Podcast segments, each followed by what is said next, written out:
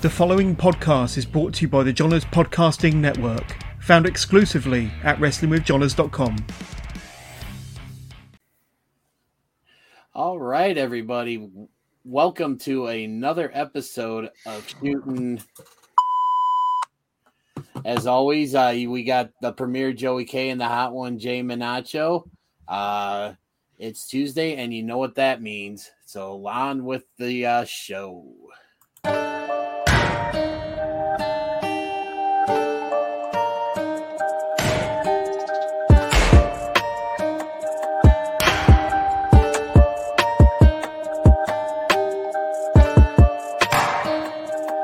I just like a, I just gotta have a reason to play the beep every once in a while. So, What is wrong with you? dude? I start piling on the investment money.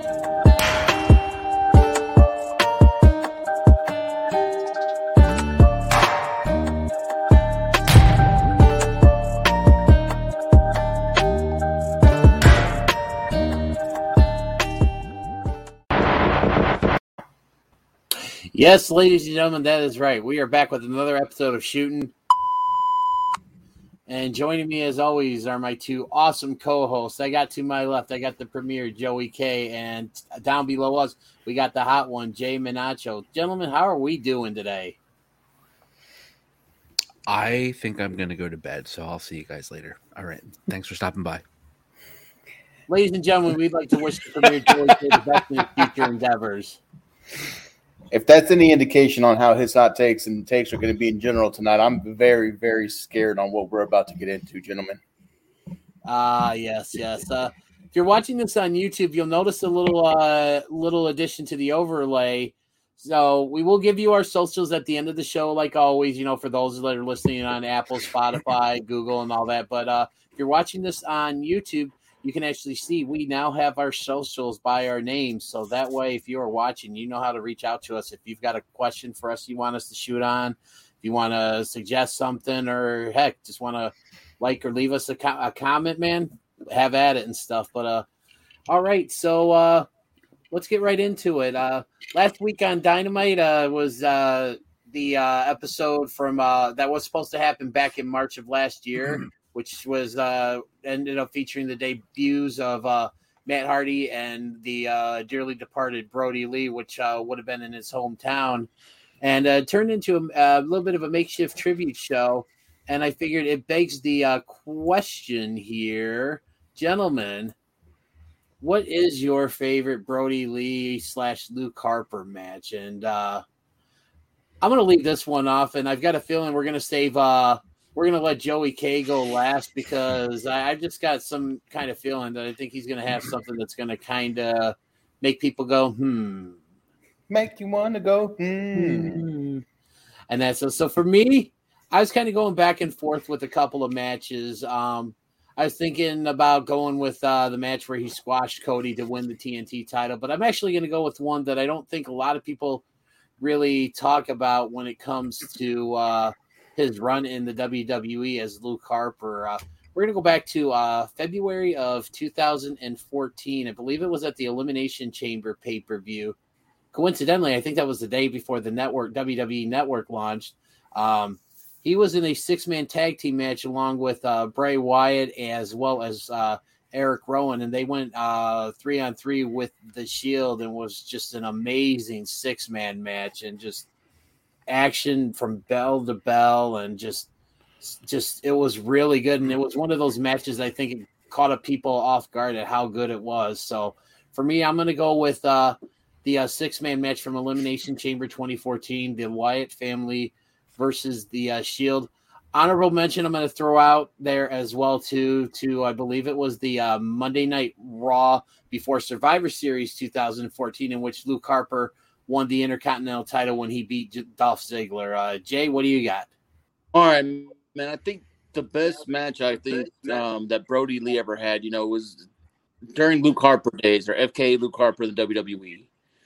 Um, there was a ladder match, you know, kind of on that same tone with Dolph Ziggler. They would go on to have a couple matches for that the Intercontinental title, and it was at TLC. Um, Luke Harper, Dolph Ziggler, that that was the first time that I actually was like, wow, this guy can go. Um, before then, you know, you kind of already knew Luke was a big guy. He worked big, he wrestled big, but that match he just pulled out all the stops. Um, and, and of course, it's easy to get mystified by the work he did as Mr. Brodie Lee in AEW. Um, he had maybe some of the best career matches and uh, the best matches of his whole career in AEW. But I think that match with Dolph Ziggler actually was his coming out party for a lot of people to be like, wow, he can go. Mm-hmm. All right, Joey, what do you got? Well, if I have to follow up all this nonsense, let me give you my opinion and let the whole world hate me about it. Truthfully, this original question was posted as what is the best Matt Brodie Lee match of all time or however and now it's it's become as you know what's our favorite. And it's hard for me because he really didn't have a greatest or best match ever. There there is none. We happen to really look fondly at people especially in professional wrestling who pass away early and young that you know we look we look at them and it's just these very tearful and emotional tributes and things like that. With brodie lee it is absolutely well deserved but the problem i have is we had ever got to see his best matches. I really don't think we did. I think we saw flashes we saw coming out parties and we saw terrible booking and we saw getting buried and passed over and rebranded gimmicks and all the nonsense that goes on in the professional wrestling world. We never really got to see what he can do. And if I have to go back to find one of his best matches, um, I would probably agree that the TLC Intercontinental title match, the ladder match from TLC 2014, was one of those matches. It's one of the few WWE matches where you actually get to see guys do what they do best and not get written and booked in terrible positions. I don't really feel that we ever got to see the best Brodie Lee in AEW because of the short amount of time that we had.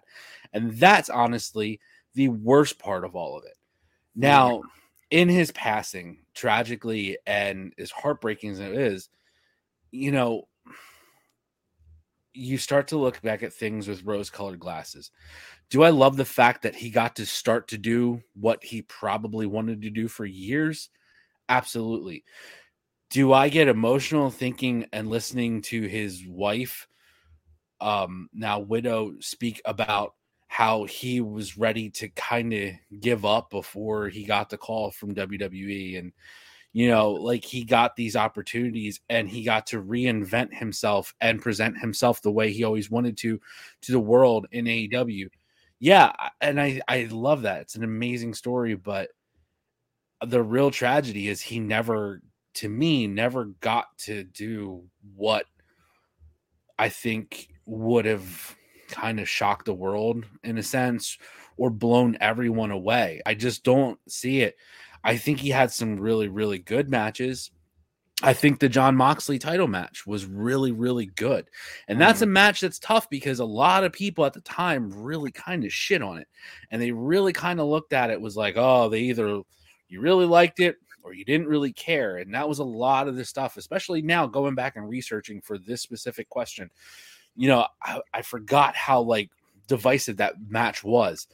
And I actually really enjoyed it because that to me was Brodie Lee as the performer coming out and doing what he wanted to do and having a real stiff, strong match against John Moxley, who, of course, is known for having those kind of matches, especially post WWE. Um, that's the real crime. That's the real tragedy of it all. Like, I don't think we got to see some of the feuds that we all hope to see. We didn't get to see the real brilliance come out. We just got to see this edited version, and it's very sad and tragic. Like I mm-hmm. and that that bothers me, and that's why I have such a hard time. I think coming to what is my favorite match. You know, I I'll probably always look at it like I don't think I ever got to that point because unfortunately, you know, fate or destiny or whatever it is had a different answer and a different response for that. So probably not the most popular opinion, but it's pretty honest. I would have I would love to see him today in feuds against I mean, can you imagine having uh the seeing a real feud between Bryan Danielson and Brodie Lee instead of what we got in the WWE edited version of, you know, Daniel Bryan joining the Wyatt family and then turning and you know, coming back to being a baby face, like that that kind of stuff, the silly writing that went with it. I would love to see that. I think it would be amazing. Those two guys probably would work so wonderful together. We'll never get to, unfortunately, and that's that's pretty sad. It's very sad. So, uh, speaking of things that, uh, you know, that could be sad to some people, especially uh, one Jack Evans. Uh, he recently lost uh, a match against Orange Cassidy this past uh, Friday night on Rampage. And uh, he didn't not he didn't just lose the match. He lost uh, something that I know was a pretty something he held very highly, and that was his hair. So, uh, gentlemen, what are your thoughts on the uh, hair versus hair match? And uh, uh, Jay, why don't you go ahead and lead this one off? Hair versus hair, man. Uh, and or if you're a fan of the Mexican lucha libre, a lucha de apuestas, which is a basically a match of on uh, a bet, a gamble, some kind of you're, you're putting up something. You know, it's a high stakes match. Mm-hmm. In the U.S., the U.S. fans have seen hair versus hair. Mm-hmm. Mexico, they did hair versus masks because in essence, that's what you're giving up. You're giving up your identity. Your hair, if you're a non-masked wrestler, pretty much says who you are. And in Mexico, when they fight for the mask, it's the exact same thing. It's who you are. It is your whole identity. And just that aspect of it, the storytelling that goes into it, I feel like those matches need to mean something. Mm-hmm. I need story build up. I need there to be a reason why there was no other way to go besides hair versus hair. Hair versus hair should not be how you start a feud. It's how you end them. That is the ultimate ender. I'm taking your mask out your hair. The recent one that we had on AEW kind of didn't feel like it needed to be done. Uh, Jack Evans, who? Today. woo, woo, woo, woo, woo, woo. Guys, he's a non-factor, and you have him going against the guy in Orange Cassidy. I mean, there was never any doubt that Orange Cassidy was going to win this match. So, as a spectacle, when done right, I'm 110% behind it. But when it was done as they did it, I, I couldn't pull for it. And I love AEW, but that was a rare misstep. Joey, what about you? I agree with so much of that. Um, you know, the the original concepts, like you said, like it, it's really the blow off type match. It's not for the you know second and third string players in the middle of a feud that god knows has too many people involved in it already. Um and yeah look hey do i do i think the the wrong participants were in that match? Yeah for sure did i ever think that orange cassidy was going to lose that match not for a single second um, but I will point out some really, really great facts about that match. Number one, the albeit slight build up to the match where Evans is a little kind of put off by Matt Hardy putting him in that match instead of Matt Hardy being in the match. I thought that was that was a nice move. Mm-hmm. I thought Evans played it really well, being frustrated but still going along with what the boss man says. I, I can I can appreciate that. Um, I love that Orange played to his character and was like, "What are we doing here? Like, is is that mm. happening? I don't know what you're talking about." Like, just uh, that worked out perfect as well too. But you know, give me give me something to believe in. I never believed for a second that that Orange was going to lose the match, so I, I go with that too. And it really is a bluff. I think most gimmick matches really should be blow offs. You know, the past 15 years easily have been, you know, gimmick match, gimmick match, gimmick match because certain companies think that's what fans want to see. They want to see the crazy gimmicks and all this stuff, and you really don't need it.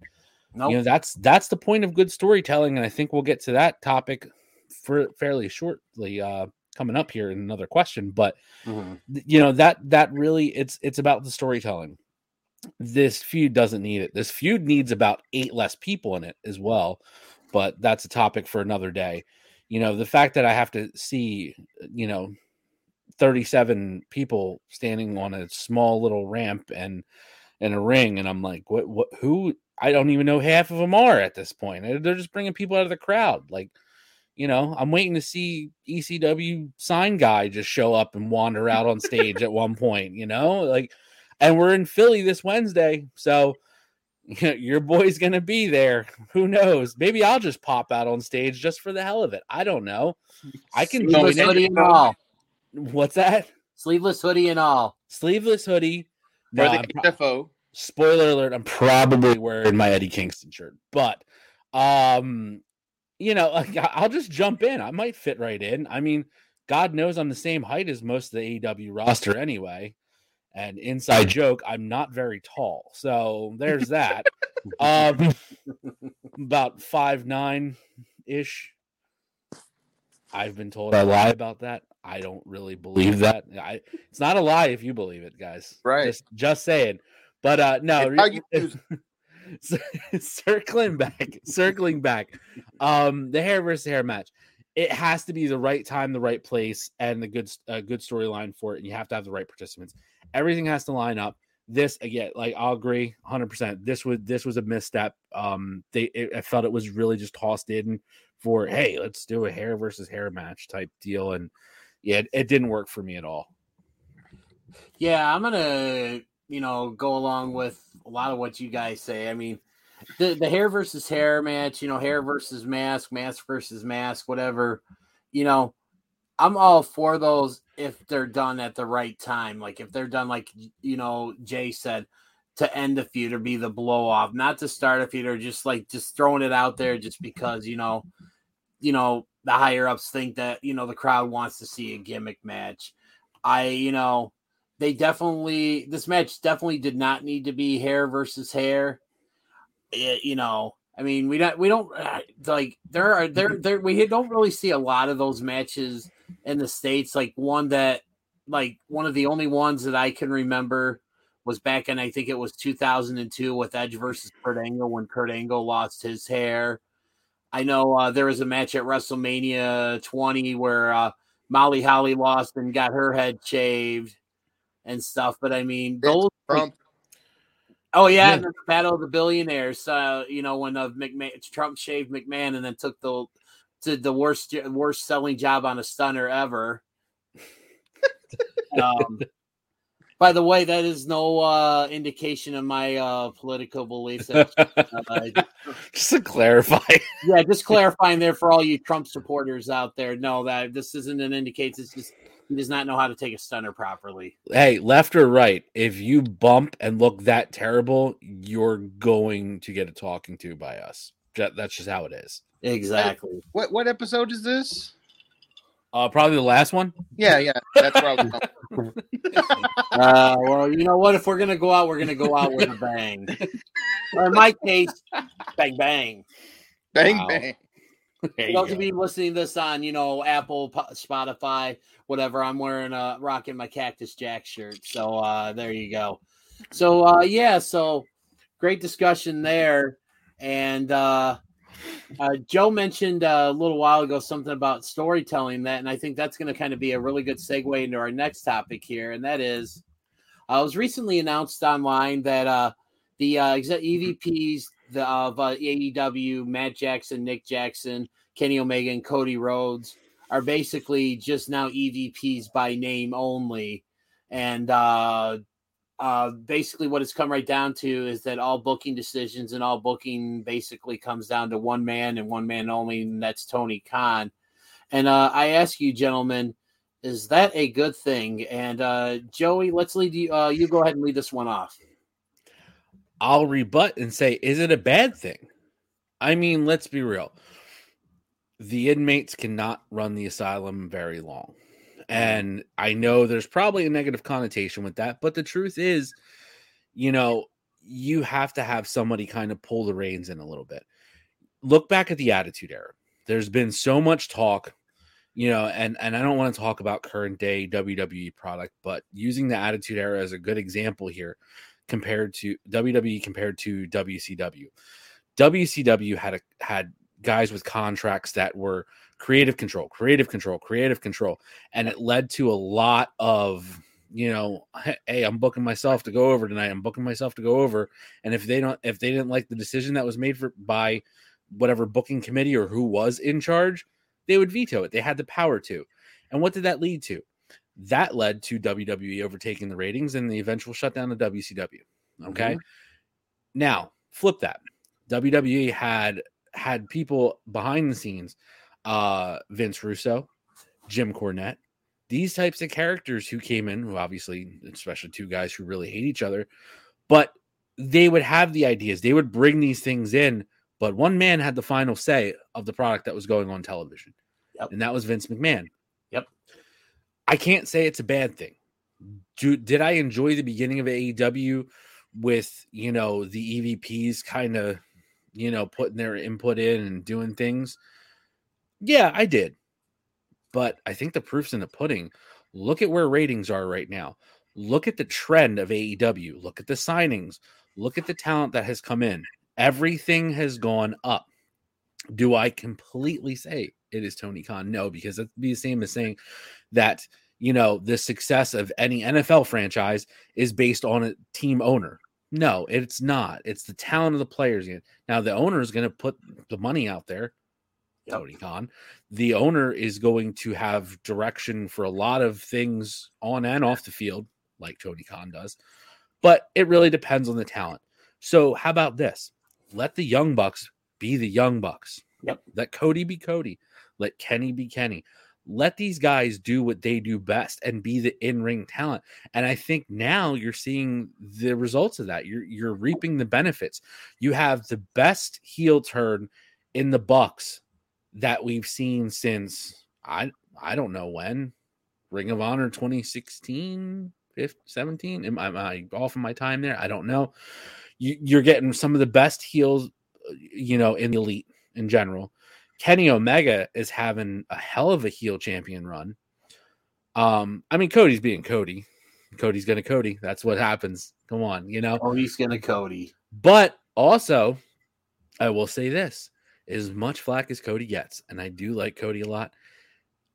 I'm I'm interested because I want to see where we go. You know, with Arn Anderson, you know, pulling his Glock out on Cody. I don't know where we're going to go with this story. And it gets me intrigued. I'm excited. Do we finally get the heel turn? Cody said he'd rather retire than turn heel, but are we going to get it anyway? I really hope so. And I'm excited for that. Let these guys be the talent. Give them direction. Let them have input in their promos. Let them have input, obviously, in their matches. But you know, let them focus on the things that made them great and got them to this point now. Yep. And let Tony Khan make the decisions. It's obviously it hasn't been a bad a bad choice. I mean, there's some great storylines, some very mm-hmm. intriguing stuff. You're, you, did we not just talk about a hair versus hair match? Whether it was a hit or a miss for us, we're talking about a hair versus hair match on an AEW program. Yep. With mid card talent. Yep. I mean, uh, how how much you we could be talking about world title runs right now, but we're talking about mid carders in a hair versus. I mean, did did Chuck come out dressed as a barber do I uh, did I see that right? I mean, come on. Like this is what we're talking about on the show and we made a special question just for it. So, yeah, I think Tony Khan's doing a great job. And honestly, it's his money. If he wants to make make the call and, and call all the shots and and be the boss man, let him be the boss man. Yeah. Who's going to tell him no? There's only one person that could really tell him no, and that's his daddy. So that's true. Very and by true. the way, you talked about Arn Anderson pulling out his Glock. I mean, I don't think Arn Anderson has been as over this this over since the hor- days of the Horsemen. I, the, I mean, the last time I popped that hard for Arn Anderson was when he hit the spine buster in the Flair Taker match at WrestleMania. Oh, I That- popped. I, I popped when he hit uh Spears with the spine buster at All Out 2019 because I was sit, I was there for that and I was going crazy there. And, Yeah. and, and gentlemen, let's just not forget, Arn backwards is NRA. Man, so Great yeah, so I really liked what you had to say, uh, especially with the comparisons for you know the NFL owner, you know, to his team. You know, you talked about you know Tony and Shad Khan. You talk about uh, you know uh, Jerry Jones of uh, uh, Jay's beloved Dallas Cowboys. Uh, you talk about um, you know the McCaskeys and Ted Phillips with my Bears and just the boneheaded decisions they allow to come out of Halas Hall. I mean, for for for, for and I'm gonna. Uh, sorry, guys, but I have to say this: if Matt Nagy, dec- if, if if Andy Dalton is healthy and Matt Nagy starts him after the way Fields played, Matt Nagy deserves to be fired right on the spot. That's a hot take. That that's a hot take. That's so hot. It's not even wrestling related, but it made this show. But uh, going going back to the topic at hand, I absolutely agree with uh, what uh, Joey said, and I liked how you alluded to the fact that you know talked about the Monday Night Wars, you know, and everything that was going on with WCW. It, it, it basically Tony Khan taking the reins and saying all decisions have to go through me, and you know the same thing can be said, you know, with Vince McMahon. I mean, yeah, there's like 40 some odd writers on WWE's creative team and stuff, but the Vince has the final say. And in any wrestling company, that's how it should be. You know, you should have your writers or the bookers or your producers or whoever's, you know, coming up with this stuff. They present the stuff to whoever, you know, whoever's running the show. And then that owner should have the final say, whether it's good in the case of AEW or it's bad in case of Vince McMahon, because it prevents that you know, like you mentioned, the W the days of the WCW where the inmates are running the asylum. I mean, you, you, you think about like you know Nash put booking himself to go over Goldberg to end the streak. Um, you talk about you know all the times uh, Hogan played you know his creative card, and uh, one of the things that really just kind of I think was the downfall was was that where those contracts where the wrestlers had creative control because you look at the like the long term repercussions, like you said, Nash putting himself over on Goldberg, even Hogan, you know, put the match going down with Sting at Starcade '97 the way it did. Um, you know, don't be surprised if in the next week or two, uh, that that match gets brought up because uh, we're tinkering with the idea of uh, introducing a so bringing back something that we Jovan and I did in our previous show um, called "If I Had the Pencil." So that might be making its return to uh, the show here in the near future. And if we do that, do not be surprised if yours truly here talks about Starcade '97 and how that match should have went, because it, it you know it, it's just it, it makes all the sense in the world. I mean, this actually, and what's good about what this good this does for the EVPs is it allows you know Cody to go to the business meetings and kind of be like the corporate face of the brand. You know, he's doing all you know doing you know Rhodes to the top. Great show, by the way. Yes. Um, Yeah, agreed. First episode was awesome. Yes.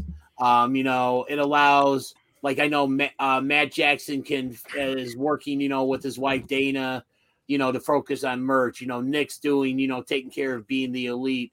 And then you got Kenny who's working with all the women, you know, and helping with their matches and stuff. And I think it's just And the and the games division. AEW games as and well. the games Yeah. division, yes, yes, Mhm. you know. And uh, by the way, I cannot wait for that AEW game to come out because it is going to be just bring me back to the days of uh, WWF No Mercy on the Nintendo 64, and I cannot wait. Oh, But, yeah. uh, I absolutely think this is this is a great move. Uh, Tony Khan clearly i- i- has demonstrated that he's uh, he listens to the fans. He takes into account what they want, and I think that factors into his decisions. Again, they're not always a, a hit. I mean, we talked about the hair versus hair match. That was a little bit of a miss. And you know, there's some issues with the way some of the talent there has been booked. You know, go back to our episode a couple weeks ago when we talked about uh, Brian Cage, um, and that you know. But I mean, again, when when when all the decisions come down to one person and one person only, whether they're good or they're bad, it, it, it's the right way to do it because uh, it's like the old saying goes: uh, "Too many cooks spoil the stew." Uh, Jay, what do you got? I'm gonna be short and sweet since you guys much beat the topic. It's dead and gone. Is Tony Khan taking over, good or bad? I mean, guys, are we are we really having this discussion about the 2020 Booker Promoter of the Year? Really? Come on, enough said. Booker Promoter of the Year. Let the man do what he's doing. The shows are great. Let the guys focus on other things. Even you know, maybe they can look into fixing the relationship between the EVPs. Who knows? But give, give the 2020 Booker of the Year, Promoter of the Year some credit. Let him do what he's doing. Right on. So our next topic here, we're gonna have we're gonna have a little fun here because I think this is gonna be one that provides some interesting debate. You know, there tons of wrestlers have uh, stepped into the ring throughout the years. You know, you go from the days of Bruno Sammartino to uh, Billy Graham to Hulk Hogan to Ric Flair to Sting to Bret Hart to uh, Kenny Omega to Chris Jericho. You know, the Young Bucks. One thing of that a lot of those guys always had in common is their catchphrase. I mean, you had Bret Hart's "I am the best there is, the best there was, the best there ever will be." You know, you have Hulk Hogan's "What you gonna do when you know Hulkamania runs wild on you?" You know, you have Austin three sixteen and everything else. You know, you have DX saying "suck it," and and then The Rock with all his millions, millions and millions, millions. of catchphrases and that. So, guys, uh, I ask you the question. In your opinion, what is the greatest catchphrase of all time? And Jay, why don't you go ahead and lead this one off?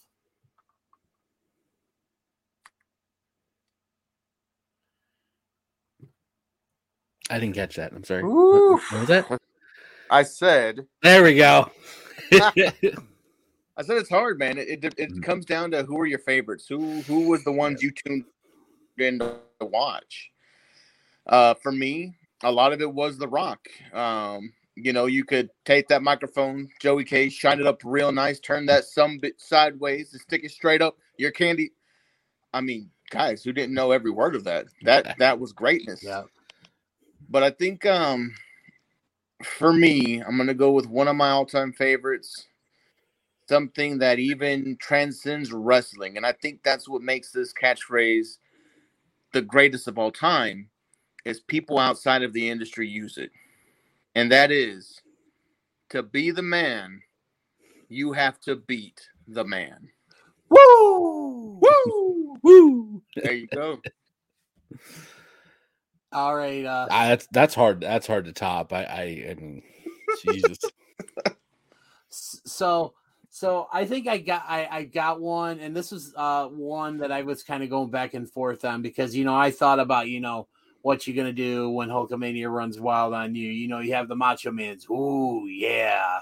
You know, Jay mentioning, you know, to be the man, you got to beat the man. You, you know, um, I, I, I got to go with the one that I really think, you know, really kind of once it was said that it, it, it forever changed wrestling. And I got to go with Austin 316 says, I just whipped your ass because basically from that the day when that phrase catchphrase was was made and that was the night uh Austin won the uh, 1996 King of the Ring and if I'm not mistaken I think that was all done on the fly because he was told that uh Jake had cut a religious promo on him leading up leading into that match cuz I don't think when I think when Jake cut that promo I think Austin was still on his way back from the hospital after getting his mouth all stitched up from his match mm-hmm. with uh excuse me Mark Mero in the semifinals. But you know, he went out there, you know, beat Jake, won the King of the Ring, had his interview with Doc Hendrix, and basically, you know, you talk about your Psalms, you talk about your Bible, you know, and all that stuff. And he says, you know, you talk about John 316. Well, Austin 316 just says, I just whipped your ass. And just right then and there, that was basically the launching pad for the career of Stone Cold Steve Austin because the next night on Raw, there were already Austin 316 signs everywhere. Yep. You, you, you talk about the Austin 316 shirt when that came out. Keep in mind, this was the time when Stone Cold Steve Austin was still technically considered to be a heel, but he had the hottest selling shirt in the business at the time, which was unheard of for a heel to have the number one selling shirt. And it's just you think about it, it's just yeah, he had the what phrase, but the catchphrase, but that I think that's if we talk about most annoying catchphrases, I think that takes the cake because that that just it's it's so overdone now. What? Exactly. and you know, and I also, you know, you think about, you know, Degeneration X, you know, and suck it with the whole crowd and everything and, and stuff. But it's just to me, it's just it has to be Austin 360 because I just whipped your ass because basically that was not only the day that uh, Stone Cold Steve Austin's career basically went uh pull, did a Cameron Grimes and went straight to the moon. What? Oh God, here we go. I started something. Look what you did. Why'd you even have to bring it up? But um, I just, I just think about I just think about that, and it's just, I to me, there's no other catchphrase that's really, in my opinion, has more of an impact on the industry than uh, Austin three sixteen. Uh, Joey, what do you got? Um, the greatest of all time. I think you just talked about the top two. You talked about one and one point five. Um, I'll probably always say to be the man, you got to beat the man is number one because, especially now, nowadays, Ric Flair, the character of Ric Flair, has transcended professional wrestling and it is pop culture. Yep. hundred percent pop culture. I mean, the videos of football teams in locker rooms giving Ric Flair promos from the 80s should tell you exactly what you need. Kids that weren't even alive weren't their, their parents were kids when that promo was cut. It should tell you how that transcended professional wrestling. Austin 316 that is w- can probably interchangeable with number one, but I'll leave it at 1.5 because, again, like you said, DDJ, the next night on Raw, homemade signs, Austin 316. Everybody wanted it. They they caught lightning in a bottle. Yep. You know, and and you did you, you hit the story. Um, Austin said it on his podcast. He said it in a few places now. He he was at the hospital. He was getting stitched up. He gets back, and Michael Hayes pulled him aside and says, "Hey, uh, I got to catch you up a little bit." And you know, Austin kind of wants to know what well, what did Jake say? Oh, he he's you know he's doing the Bible thing, talking about John three sixteen. Okay, goes out there, has the match. They pull him up for the interview, and he just throws out uh, one of the all time classics just off the top of his head. Just you know, and and let's be honest, was he mentally prepared for it? Probably not. I don't think he expected to be out of the arena that long, getting stitched up. Probably never expected to get hurt in the in the semifinal match as it was anyway. So I mean, both of those. Now, this question is the greatest. Now, I'm going to give you the greatest to me. Okay, not probably all time, and everybody will probably disagree with me on this as far as the greatest, but to me, this is one of, if not the greatest, because we are here in the beautiful suburbs of Philadelphia. And I know last week's episode we were talking about who's Mr. ECW. And I'm not going to go with my answer either, but I will give one of my honorable mentions. Beat me if you can, survive if I let you. Now, That's a good one. That is to, to me, and probably me and other Taz hardcore Taz fans that are out there, you have to place that at the time it was. Taz was the real shoot wrestler of that period. When we're still we're still talking about kayfabe era. We're still talking about, you know, we're coming off of the heels of Duke the Dumpster Droese and Doink the Clown. We are just getting into this era of realism. We're just still mm-hmm. breaking into where the UFC is still this underground thing. And now you have Taz, who came from a character of the Tasmaniac, this wild, cartoonish barbarian character, gets hurt, break gets his gets his neck broken by Sabu, is out for a very long period of time and returns. But when he returns to ECW, he is not the Tasmaniac anymore. And even Joey Styles, I'll never forget the night. Joey Styles is the voice you heard on that match commentary with me was a man, and and he says his name, Peter Yep. Senerchia. Yep. Doesn't even he goes, but you will know him as Taz. And here's Taz. Towel around the neck, jacket on, hat on, straight shooter look. And you know he's a true badass. You know he's a judo expert. He's been trained in martial arts. He he's a legit guy. He has the look, he has the style, he has the move set. Please tell me who the human suplex machine. This is his nickname for Christ's sake. The human suplex machine dropping guys on their heads. I mean, let's uh, was there anyone more real than Taz at that point? I I I, I would beg anybody to argue with me on that. So when he gets in there, and you have to understand too, this isn't this isn't PG era. We're talking about they're dropping the F word on their show. I mean, it's as real. I mean, fighting the fans. I, I mean, how many times has has Bubba Ray Dudley gone on record of saying the fans were coming over the barricade? They were ready to fight. This is this is it was the Wild West. It was Outlaw Yep. City. So here's a legit badass who says, "Beat me if you can, survive if I let you." Woo! And brings out now it has become something different in current day. So for all your newer fans in AEW, the FTW belt was built on that. This Yep. man made his own world championship, the F the world championship, in response to the ECW heavyweight title. So come on. I, I, to me, that's the greatest because that is just you blurred that line and what's real, what's what's you know scripted.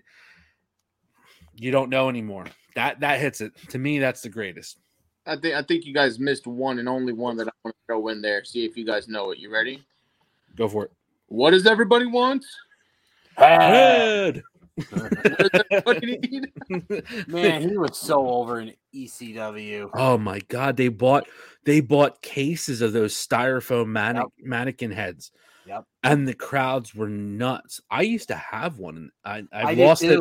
I lost it in the move. Okay, my however, mine came from an actual ECW show. Mine was a leftover. Uh, Okay, okay, shirt of the week. Calm down.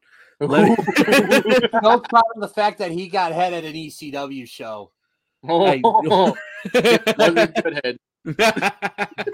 I want that on my tombstone. Actually, no. Um, no. It's I, like ECW produced so many great things like that. It's just like you know, and the sad part is so much of it was watered down when when you see these guys get to other companies. Yep. Um, I, I mean, quick side note: How about um? Did you guys get get to watch the uh, FMW episode of Dark Side of the Ring last Yep. week? Yep. and there's just like like little bits and i'm like okay here, here's sabu you know here's the original sheik you know two just wild crazy crazy race wrestlers and then out of nowhere here's here's a mike awesome sighting mike awesome coming in and breaking up the yakuza from trying to kill sabu for jump diving into the crowd on top of him Yep. Yeah. like Mike Awesome. A lot of people, unfortunately, will remember Mike Awesome as you know the the WCW when the he fat went to chick WCW. thriller. The fa- yes, stole it right from me. exactly. So many people remember that, but not. How about Mike Awesome uh versus uh Tanaka in ECW in their Oh series of matches? God. you want to talk about go back and watch some absolute car crashes i mean terrifying like probably taken like years off of life you know rest Yeah. in peace mike awesome but man like ecw produced that kind of stuff. This is this is what i grew up watching like Mhm. wild wild stuff. So yeah that's why I, I can't i can't deny i have to go with taz. I, I just think that was just such a great catchphrase for that period of wrestling and for that character. That's the other thing i gauge this off of.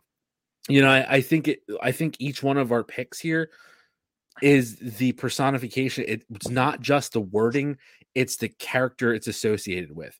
Ric flair i mean the you know, jet flying. Lim- well, maybe I probably shouldn't say jet flying riding anymore. jet- yeah. I mean, The helicopter, was jet flying, yeah, hel- helicoptering and what? Anyway, wheeling, I- I mean- dealing, son of a gun. and then you know austin 316s is i just whooped your ass like who what better character to have that phrase i mean that personified the character and i think that that's what goes to a catchphrase it's really like you know it has to be a part of that character. You can't just have any random person blurting out some words. It's not going to hit. It has to be the right person. And for me taz you know beat me if you can survive if i let you. That's a man and you know he's going to the ring and and somebody might die tonight. Like that that's legit the feeling you get. So i i, I think i all all these picks are great. Good stuff. Yeah. So, uh, and guys, if you're listening out there and you have, uh, you know, want to offer your takes on any of these, reach out to us uh, on Facebook, uh, on uh, Twitter. If you're watching this on YouTube, you can see on our overlay here how to reach us and stuff, and we'll give our socials at the end of the show. Uh, and again, if there's a topic you would like for us to shoot on, please let us know. And to anyone that's uh, taking the time to listen to an episode or watch an episode on YouTube, thank you so much for that. We really appreciate the love that we've been getting lately and stuff. Uh, but getting right back into the to uh, the show here, recently on an episode of Monday Night Raw, uh, we saw the uh, uh, reuniting of uh, one of my favorite factions of recent memory. I believe I know Jovan was a big fan of this group, um, and that would be the Hurt Business. Retribution. Oh, sorry. Oh God, he had to go there. Uh, um, anyways, ddj big t-bar fan yeah, yeah. Hey, you know what? Here's an Austin salute for you. But uh, anyways, what Ladies and gentlemen, I would like to wish uh, the hot the, the the hot one as well as uh, the premiere, the best in their future endeavors. Uh, open auditions Jeez. to uh, fill these two roles will take place very soon. Uh, Star Search.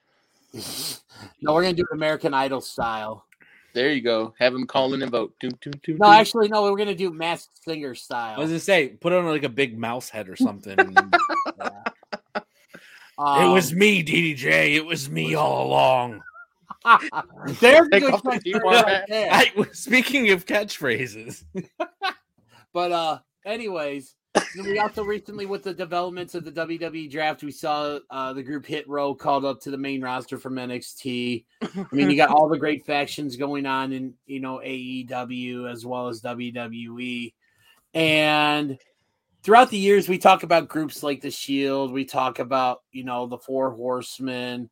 We talk about Degeneration X and stuff, but there are a lot of groups out there that really don't get a lot of love that they should. So gentlemen, I ask you the question which faction out there deserves more love than it gets? And I'm going to take the initiative on this one and lead this one off. Uh, many of you guys know I'm a huge fan of the old school wrestling, you know, 70s, 80s, you know, early 90s.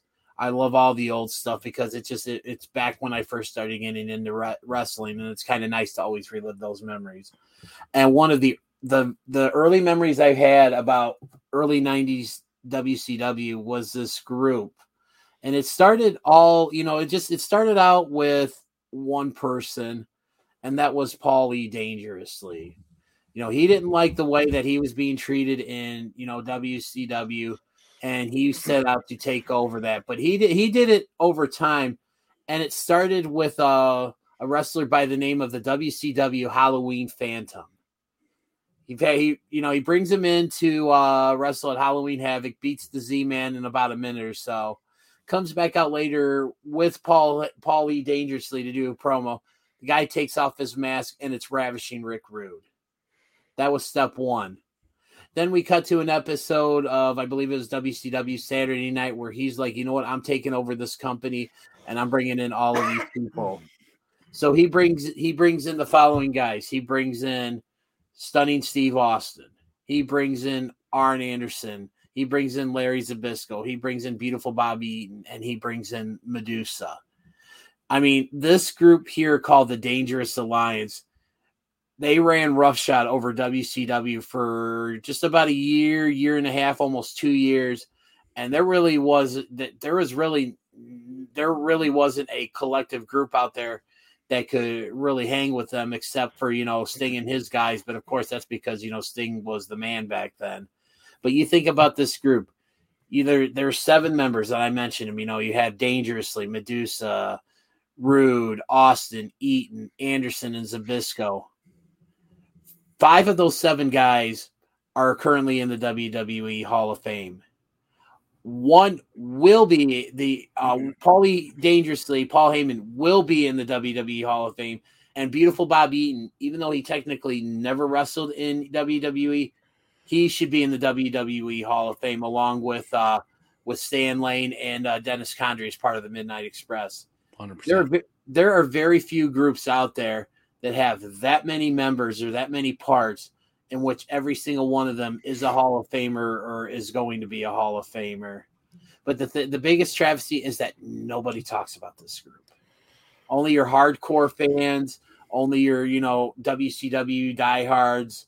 You know you you know the the dangerous alliance isn't something that you hear you hear muttered amongst you know the casual wrestling fans or the newer fans or everything. And just for those of you who are you know you know younger that listen to this show or just recently got into wrestling go back on you know peacock. If you're out of the country and you still get the wwe network first off you lucky sobs um, yeah. yeah. Um, or you know go on you know go on youtube and just look up the, the dangerous alliance. Like look at their promos. I mean you think about at i believe it was halloween havoc 1991 before the official formation of the dangerous alliance when you know dustin rhodes and barry windham are coming to the show and then anderson and Zbyszko jump them and break Windham's you know wrists in the in the car. You look at you know them take you know basically almost winning all the titles. You had austin with the tv title rude with the us you had anderson and eaton with the uh the tag titles. Um i mean it's just and then you have that epic epic war games match at, at wrestle war 1992 against sting squadron and i mean that ta- that group alone sting squadron is a, is a great collection of talent but it's just there it's just it, it, it guys just go watch the dangerous alliance just they, these guys are so good and they just deserve so much more love than they get. Um, uh, Joey, what do you got? Um, you you hit the nail on the head. Um, that's that's my honorable mention, the Dangerous Alliance. However, uh, to our resident uh, wrestling historian DDJ, um, the downfall of that, I think, really correct me if I'm wrong here, if if you know, wasn't the downfall of the whole Dangerous Alliance based on Paulie getting fired from WCW, which is still not allowed to be talked about to this day because of lawsuits and agreements between Turner and Paulie's legal team and things like that. Something that no one talks about and no one has the whole story on, correct? It, it very well could be because it just it just seemed like as, as, as you know as quickly as they rose, it just it seemed like you know overnight. It's just that was it. You know, everybody kind of went their own separate ways. Mm-hmm. Yeah, Like it- dark and- side waiting to happen. Oh yeah, I mean, there there can be a couple dark side episodes on Paulie. You know, his time in WCW, the ECW side. You know, the back and forth with WWE. I mean, you could do a whole season on Paulie probably, but um, that collection of talent, as far as a faction goes, is one of the probably greatest collections of talent. Like you said, everyone's in the Hall of Fame there. Paulie will be in the Hall of Fame. Bobby Eaton will be in the Hall of Fame. Um, you know, the WWE's are yeah, he should be now, to be honest with you. But you know, we all know WWE's take on tag team wrestling and how I mean, how many years did it take for the Hart Foundation to be inducted to the damn Hall of Fame? The Freebirds. the Freebirds getting inducted to the Hall of Fame. However, you know, they have made a point that there are n- talent that's never stepped in a WWE ring per se that is in the Hall of Fame. I mean, so uh, we've set that precedent. So I, I would love to see beautiful Bobby Eaton make it in there. But I mean, we're talking about the living legend Larry Zbyszko, stunning Steve Austin as this young up and coming guy who would later come become the one of, if not the greatest superstar of all time, you know, popularity wise. exactly. Uh ravishing Rick Rude. I mean, you want to talk about an underrated talent in general?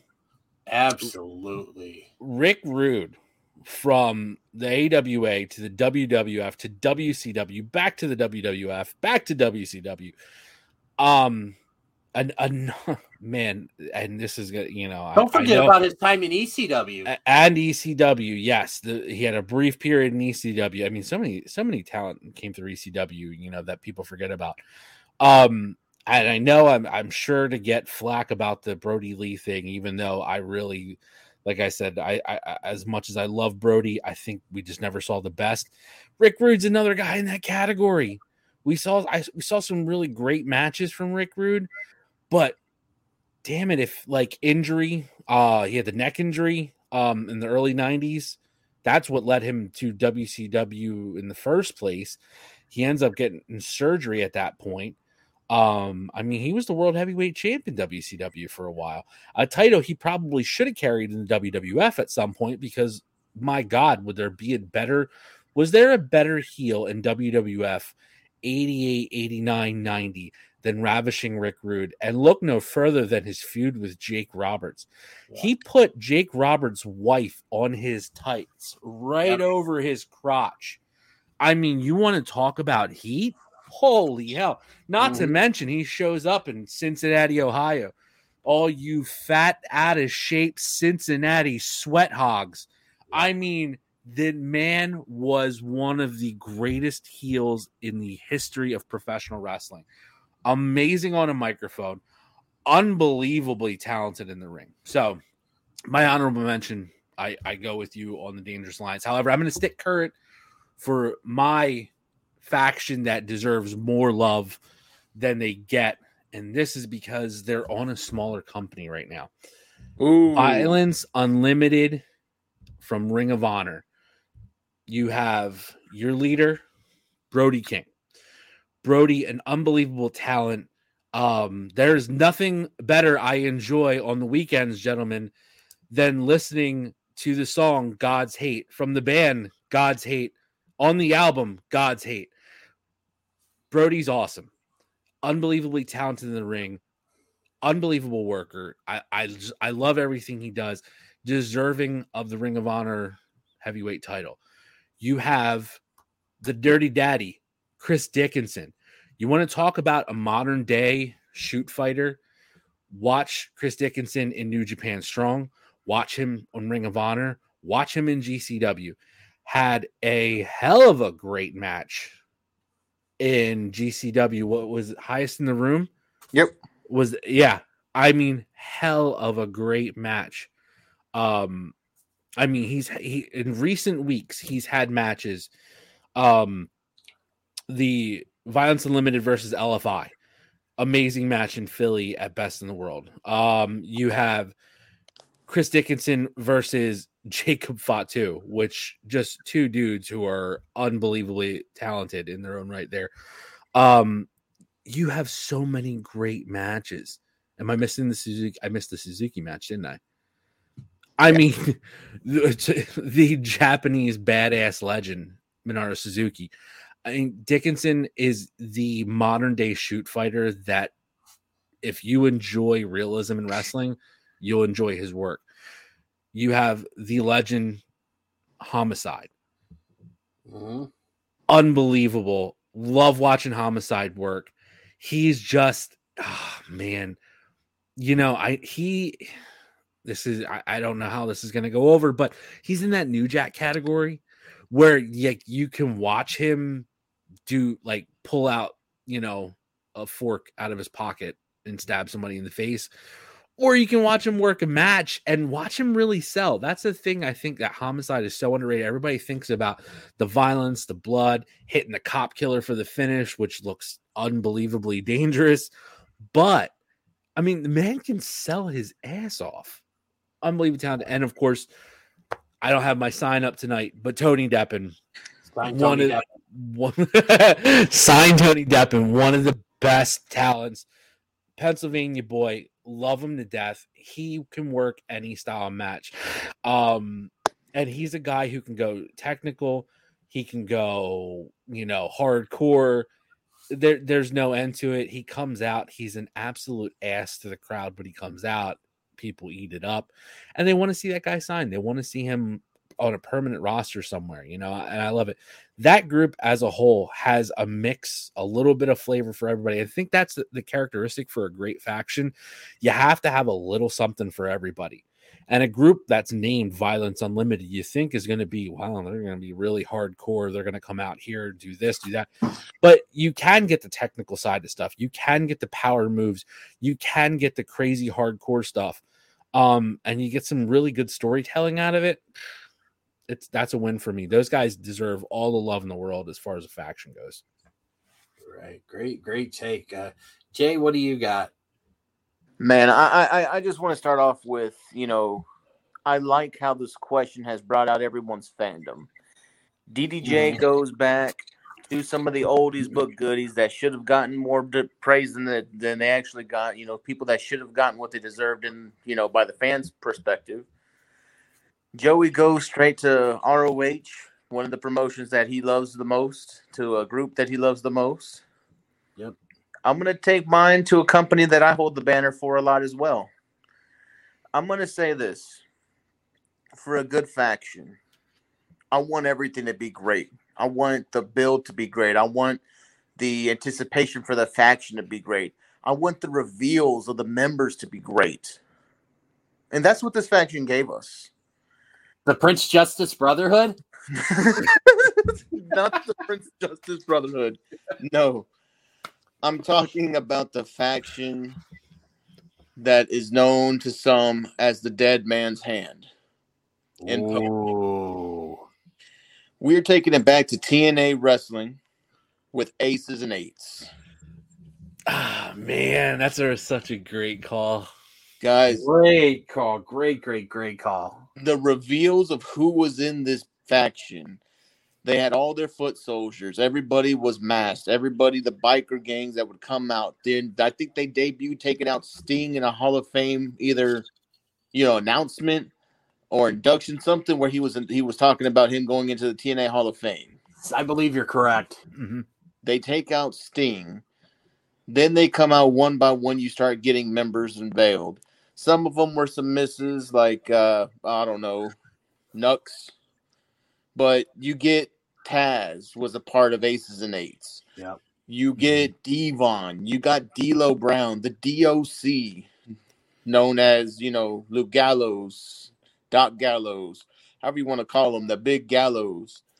Um, you had, in my opinion, one of the best wrestlers to ever fall off the face of the freaking planet and Mr.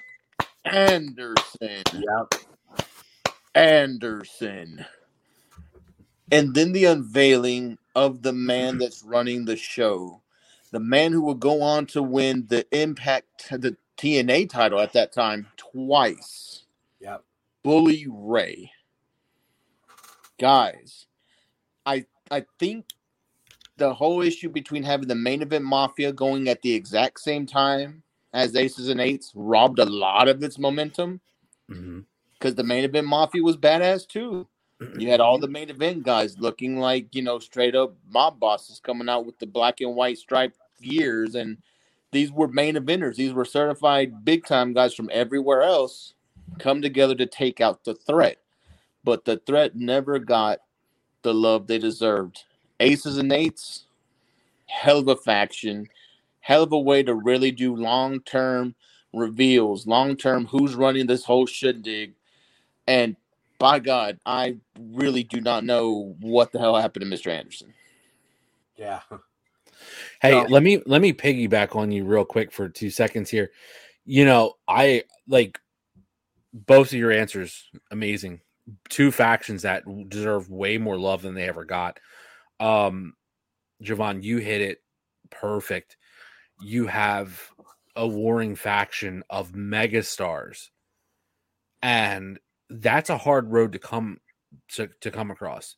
Yeah. Um, but the the thing that got me for aces and eights, and this is why I loved your pick so much. You know, you have to also remember too what's happening outside of the wrestling world at that that point. One of the hottest shows on television Yeah. was Sons of Anarchy. Um, a show I really loved. I enjoyed. I watched episode one all the way through the finale. I loved it. Um, and th- it piggybacked so perfect. I mean, it was just it, it drew you in. You're like, oh, I'll I'll watch this. I love Sons of Anarchy. I want to see what they're doing with this motorcycle gang type faction. Um, and it roped me in. But 100, percent they they had they had some great talent under.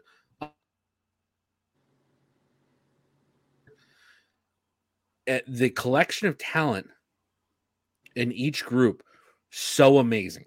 Yep. Individually so amazing. So this is why they deserve the more love as a faction than they got. You know, I mean, Mhm. I- I- and that that's the part that really boggles my mind. Yeah. You know, looking at these names that we're talking about. Mm-hmm. You know, even like so, my pick is is more modern, a lot, a lot more cu- current. You know, of course, homicide's probably the veteran of the whole group, but homicide's not the mainstream. He's not a mainstream name. No. You have to be a wrestling fan to know who homicide is. But if you are a wrestling fan to know who homicide is, you know what I'm talking about. Yep. Right. And and that, and that's the kicker. But you know, you talk about Rick Rude. I mean, household name through the 80s and the 90s. Deserve more love and affection. You talk about, you know, a guy like Ken Anderson. Mr. Anderson is should have been way, way, way more over than he got. Um, especially in especially in his TNA run. Yeah. That was a big one. So, you know, God, great picks, man. This I was looking forward to this question. I'm really glad we got got to this one because the I mean those two factions you guys pulled out were just awesome. And, and one thing I wanted to add on before we move on to our last topic here about what uh, Jay said with the aces and eights. Um, a few months ago, I was, I think I was sitting at my mother in law's house. I think we were all staying over there or something like that. And I was, I turned on uh, AXS TV. Impact got over. And usually after Impact, they have like the Impact in 60 where they have like, you know, like mm-hmm. profile, they show matches from like, you know, talent that's part of the company or used to be part of the company. And this particular episode was one they did on aces and eights. And the two matches they showed, the first one was from, I think it was the 2012 Bound for Glory. It was Sting and Bully Ray against the aces and eights, where the stipulation was as if, you know, the aces and eights won, they would get access, you know, they wouldn't, you know, they would be, they would be basically allowed access into Impact Wrestling. And, you know, the aces and eights won but then they that's when they had the first big reveal the first member and that was devon and you look at like bully ray's face is like like he was shocked you know like he couldn't believe that this is like this guy who was like a brother to him and you know did this and stuff and then you fast forward a few months later to uh, i believe it was lockdown with uh you know the main event was bully ray and jeff hardy. And you know it came down to the end where you know the aces and eights surrounded the ring. And by this time we pretty much knew everybody who was in the group at the point in time. And basically it came down to you know they all surrounded the cage and bully and jeff were ready to fight. But then while jeff had his back turned you see i think devon tossed him like a crowbar or a pipe or something and that's when you got the reveal of who the leader was you know bully clocked jeff with the pipe one, two, three, pin the champ, one the you know pinned him, won the championship, and it was on from there. And I remember just thinking to myself, I was like, that was such an amazing reveal. Like I think I went on Twitter and I tweeted Bully Ray and I said, you know, watching this stuff about Aces and Eights, I said, man, that was some really good. I'd forgotten how good this was, and he re- he actually replied to me and was like, we tell stories, and one of the things that made Aces and Eights so good was like what you know Jay said the way that they did it. I mean, it wasn't just uh, all these guys come out, you know, this is who we are, blah blah blah. It was done so well, just over such a gradual period of time. It was just, yeah, it's just unreal. So, Hey, hey, kids, all you kids listening, it's called long term storytelling. Can you say long term storytelling? Long term, Yeah. that was uh, it was it was a two month long. I want to say it was two to three month long reveal until we got to Bully Ray being the leader. I think Yeah, it was my- more like closer about like six months or something Was it? like that. I, 'Cause it my was, time frames, my time frame's a little hazy, but I know it was months. Until It was a we few got- months, yeah. That is that is perfect long term storytelling. You don't even mm-hmm. know who the leader is for Yeah. six months. Oh, And- what a And, and what made it like it, that great was after the reveal, Bully Ray came on and said the clues were there all along, and he sat there and he mm-hmm. laid out everything, like he connected all the dots, and it just kind of you know just. God, it, um, I just yeah. So we got one more topic here we're going to discuss, and it's uh going to be we're it's a little new segment that we're going to uh debut here on the show, and uh we're going to call it uh well here I'll let you see for your here for yourselves. Underrated, overrated. That's right, ladies and gentlemen. We are debuting the new segment here on our show called Underrated, Overrated, where we're going to pick a discussion topic and we're going to each give our take on something that's underrated concerning this topic and overrated. And uh, we're going to go with uh, tag teams here. And uh, you know what? Uh, Joey, why don't you go ahead and lead this off? oh, Let's, you know what? Let's do. Uh, what do you want to do first? Under or underrated or overrated? let's let's go with overrated. All right. His uh, the doctor is now in. Doctor Oh, Joey K uh, is uh throwing the old glove on here Cough twice. because I'm don't about to forget to turn dig up. first. I'm about to dig up in the ass of the IWC right now and ruin everybody's night by telling you right now the most overrated tag team in professional wrestling Evil Uno and Stu Grayson. Those two ass clowns. There's a couple of no talent ass clowns out here that are riding the coattails of a group that has become a sideshow comedy act that drives me absolutely insane. I do love Brodie Lee. I thought his reveal as the leader of the Dark Order was awesome. Uh, I will always stick by that. However, due to the unfortunate circumstances of Brodie passing, you left an entire faction. And this to me is a miss for Tony Khan. This all ties into the whole show right now. We never got to see the best of Brodie Lee, in my opinion. We never, as far as booking goes with Tony Khan, this is one aspect I think he has no idea what he's doing with because I don't need a comedy sideshow with 18 people running around in it, you know, coming out all the time. I, I, do- it, it has become a sideshow. It became a sideshow after the passing of Brodie, and it all goes back. And this, I'll go back to the big debut on Dynamite. This, oh, who, who's that? Evil Uno and Stu Grayson coming out as the Dark Order. They debuted, and I was like, "Are you, are you serious?" I was expecting some major surprise and I got the Super Smash Bros, which they're not allowed to be called because of copyrights on national TV. Come on. I think they're just way overrated. People love them because they love Brodie. They love them because of, you know, the Dark Order will forever be synonymous with Brodie Lee. But I just can't get into it. It I don't get it. It doesn't hit me everybody has so much love and think they're wonderful. Now, side note, hey, props to Evil Uno. He he's he's lost a, a lot of weight, got himself in really great shape. He's looking really good lately. I think that's awesome. Stu Grayson, I never think he gets the credit he should deserve because as an individual talent, he's got the chops. He's got what he needs. And they're overrated because they're part of a comedy sideshow.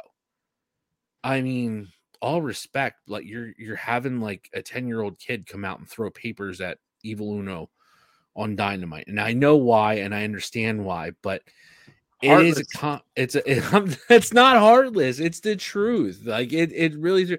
You're gonna sit there. And you're gonna tell me that a show that has CM Punk, Bryan Danielson, Kenny Omega, all this, but our main event eh, that is is you know 87 members of the Dark Order wearing masks, led by Evil Uno and Stu Grayson.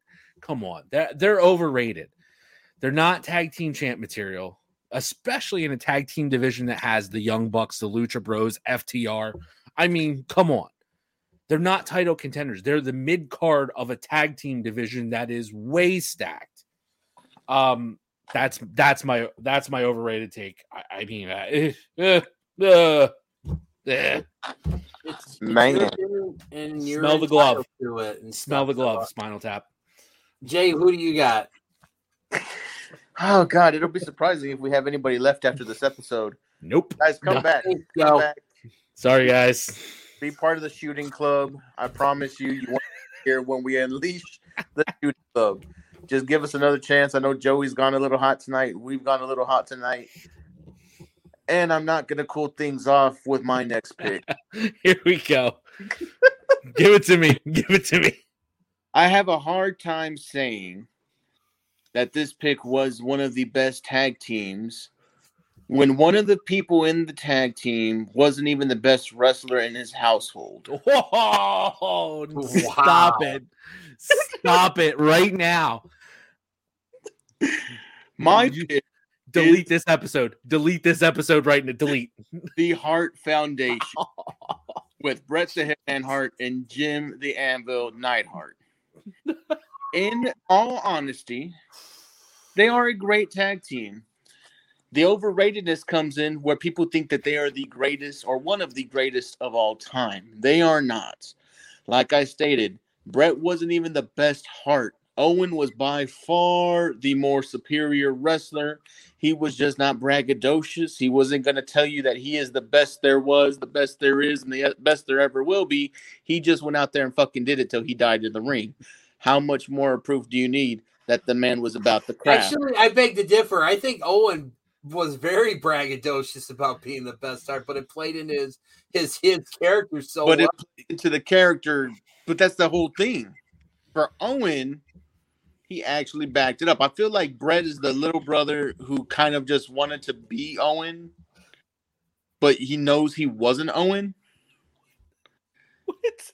Dude, He's even he was the older brother.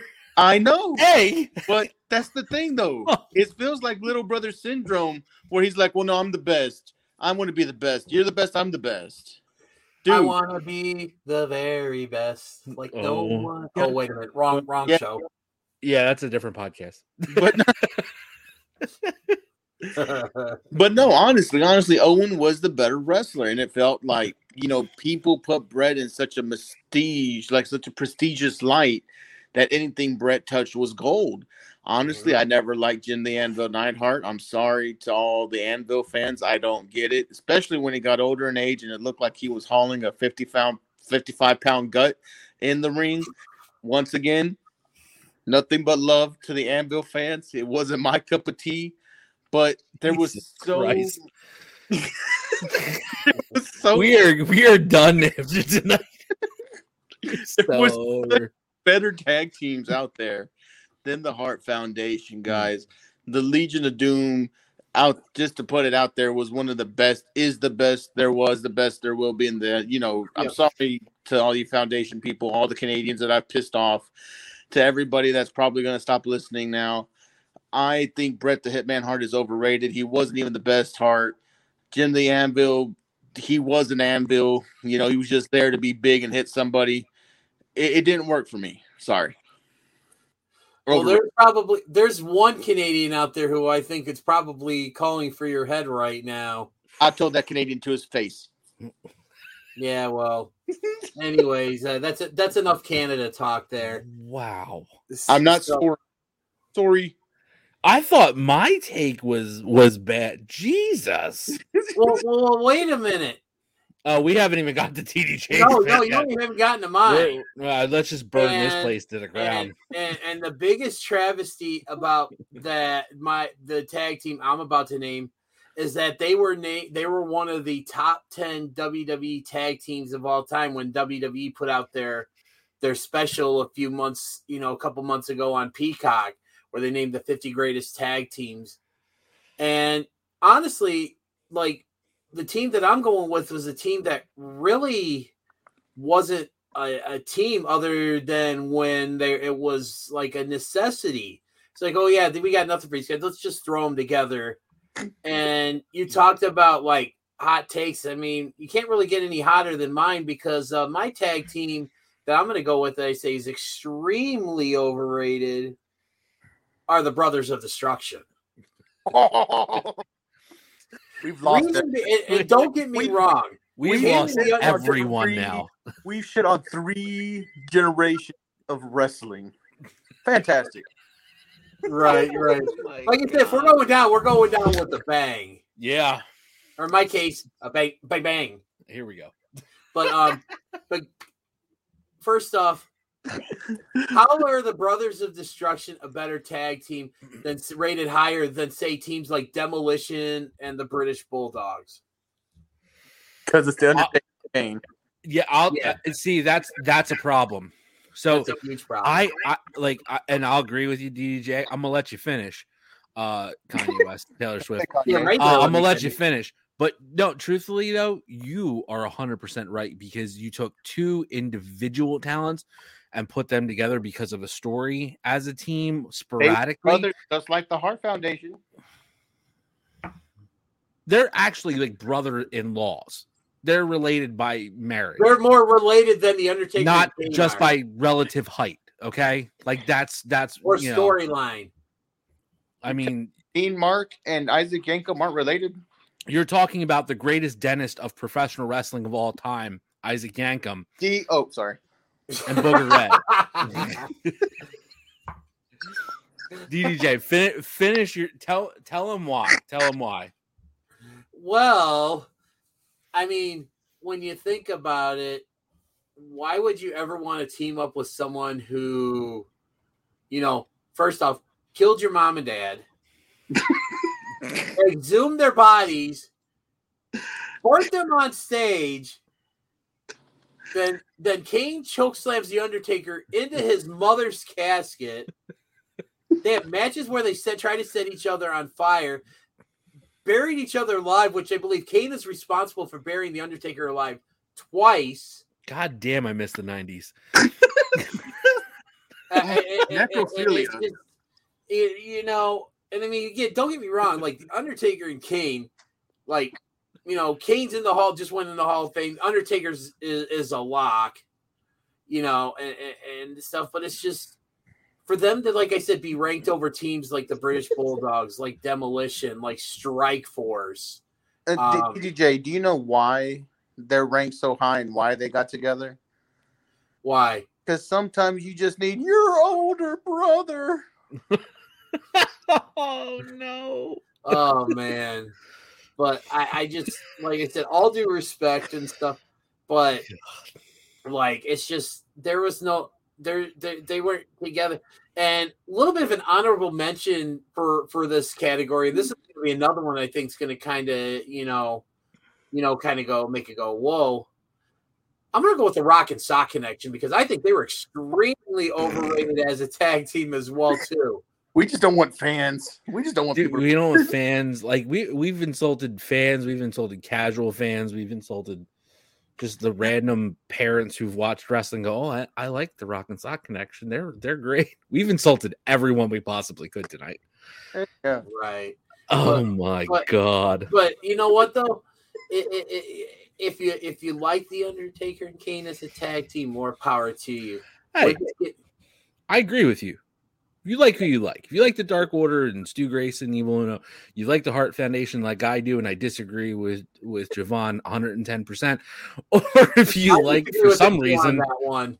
that for some reason the the Brothers of Destruction, if you're a fan of theirs, uh, enjoy what you enjoy, like what you like. We're here Right. to support that. We we have opinions and takes, and yes, we try to make them kind of humorous and funny, and think outside the box and give you various points of view that might pop into our heads randomly at 2 a.m. for no reason, just like, oh, I got to save that for the show.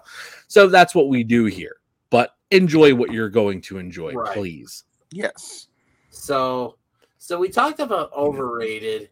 Now let's get into uh, little uh, underrated tag teams. And uh, Joey, why don't you go ahead and lead us off on that one too? Mm. Let's start winding it down.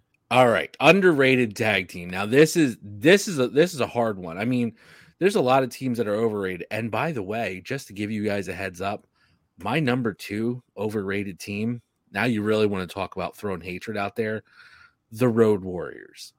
Oh, Over I can't be your friend Rated. anymore. I I don't need friends, I got family. But let me tell you, overrated and I'll tell Uh, you why they were on my list as what? overrated because they were an entrance, they were gear and they went in the ring and just beat Uh. the piss out of people. You're oh, don't, don't say anything down there. Don't say anything down there. You're telling me, okay, I just I just went on a rant about the way we look at professional wrestlers after an early passing. Unfortunate and sad. But we look back so fondly, and you're going to tell me mm. that Owen Bret- was the better Hart. Yes, everyone says it. Everyone will agree. everyone says it because A, Brett's still here, and Brett tells everybody he's the best. But B mm. is because Owen passed. And we never got to see a complete career. So we have this segment of time. It's the same way with Brody Lee. We have a segment of time to reflect on, and we don't get to see a whole picture. We never will. That's the bad part. Also, by the way, we never see a whole picture with Brett because after he got his concussion from Goldberg, he was never the same and he retired and had the stroke and all those things.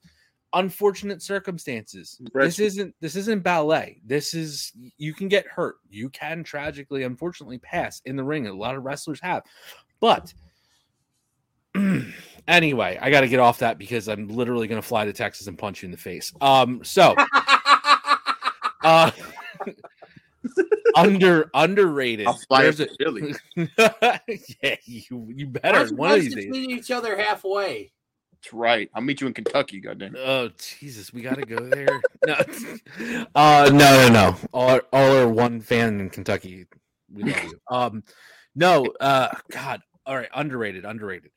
This is this one's harder to me than over. Uh, you can always pull out overrated tag teams, and every you can have an opinion anywhere you want. And obviously, we threw out major names, major players all across the board here for overrated, but underrated underrated's hard because you look at it from from a few i looked at it from a few angles where were teams underrated my pick is underrated and overrated or somewhere in between okay Hmm. but i will say this it's very specific where and when they were underrated and deserve more appreciation arn anderson and tully blanchard as the brain busters in the wwf Ooh. absolutely at that point underrated. Now I, I should never say they're overrated because they were part of the four horsemen. They're that original four Thank horsemen that you consider, you know, but underrated when they left, when they went to the WWF. A little bit of it is on Tully because Tully got fired, uh, failed a drug test, ended up getting fired. Um, and that led to pretty much almost the end of his career at that point uh his in-ring career for for a long while but um th- they were a legit tag team absolute superstars could have carried the company for years in that tag team division and part of the problem i think Jovan has look at the tag team division when we're talking about the Hart Foundation Hart Foundation in its infancy had really great teams to work with then there's a lull then you have gimmicks. Forgive me, the Rockers. As much as I grew up a fan of the Rockers because they were the Northeast version of the Rock and Roll Express, but you know they they were never they, they well, I mean technically they did win the tag team title one night in the busted rope match against the Hart Foundation, mm, which they just erased from history. But you know they were never the team to carry the titles and the face of the company. God forgive me for this. Demolition, a knockoff of the Road Warriors. Yes. WWF's answer to the Road Warriors. Um, and then you have a lot of just random tag teams, random, you know, nobody super memorable. You never really had major feuds. I never liked the Nasty Boys. I could care less about the Nasty Boys. I mean, think about this. The Hart Foundation had a WrestleMania match against the Bolsheviks. Yeah. That's part I of that match was Steve Allen beforehand. And they're the greatest of all time. the, the most underrated tag team of all time. Sorry, I just I, I started laughing at that, thinking, how do I spin that? No, um, so the my my issue with Arn and Tully is the brain busters in the WWF is they went to the WWF and they didn't have the talent to work with as Mm-hmm. tag teams, but collectively, they're one of the greatest tag teams of all time from one of the greatest factions of all time. I, I- look at today. It's 2021 and we are talking about the horsemen. We're talking about Tully Blanchard. A still getting in the ring. Holy hell. Looked phenomenal for what he could pull off still. Okay. At his age, not really being a worker anymore, but looked great for what he could do. Uh still absolute money on the microphone with FTR, with Shawn Spears. I mean, he's he's got it. He's got it. Arn, love Arn. One of the best. We just talked the Dangerous Alliance, one of the faces of an underrated faction, one of the faces of the most popular factions of all time. So collectively, yes, they're amazing. Great tag team. Underrated because they never got the WWF run that they did deserve. It was cut short for multiple reasons. And I think also a big part of it was they didn't have the talent to work with there. Vince, to me, never is 100% in on tag team wrestling. Look at WCW. Some of the best tag teams came out of, that were in WCW in the NWA. We're mm-hmm. talking about the Midnight. We're talking about rock and roll. Yep. We're talking about, I mean, i- i- move on the list. We're talking about Harlem Heat. Guys like this The Steiners. the Steiners, who again, another underrated in WWF tag team, and now to the point where they can't even mention that Rick Steiner's son is Rick Steiner's son, and he's going to be the face of NXT very soon. Like, Yep. let's be real. So, uh, but Arn and Tully for me, it just so underrated for what they did. I don't think they're appreciated enough for what they did. They're appreciated for the work of the Four Horsemen, but not as a tag team. Yeah, That's that's a crime. Yeah. So so for me, I, I I go back again, much like I did with the Dangerous Alliance to uh you know 90s WCW time, earliest you know times, and this tag team came about because you know they didn't really have much for these two guys working, and this was coming off the heels of uh Steve Austin's you know run in the Dangerous Alliance coming to an end and stuff, and uh he got paired up with a you know the late Brian Pillman and man when these two got together it was magic. I mean it was just one of those things where it's just they come together they work they fit together like peanut butter and jelly and just uh I for me my underrated tag team because absolutely nobody talks about these guys I'm going with the Hollywood Blondes Love it. one of my all-time favorite tag teams and a little bit of a fun fact here the he, the very first heels that I openly rooted for were these two guys right here because I was I love these guys so much and just how good they were together not only like when it came to cutting promos and they were interacting with each other when they were like shooting you know the film and stuff as they were beating up on the guys you know and like framing the shots and everything. But I mean just these guys worked so well together. Like they they clicked and i mean within a matter of like a month or two of them you know teaming up they were already world tag team champions. And the the biggest travesty about this team is that once they got they got so over and so popular that they ended up being broken up because of it, you know. And it's just, you know, Austin would go his way and Pillman went his way. And it's just, they, these guys had so much more to offer.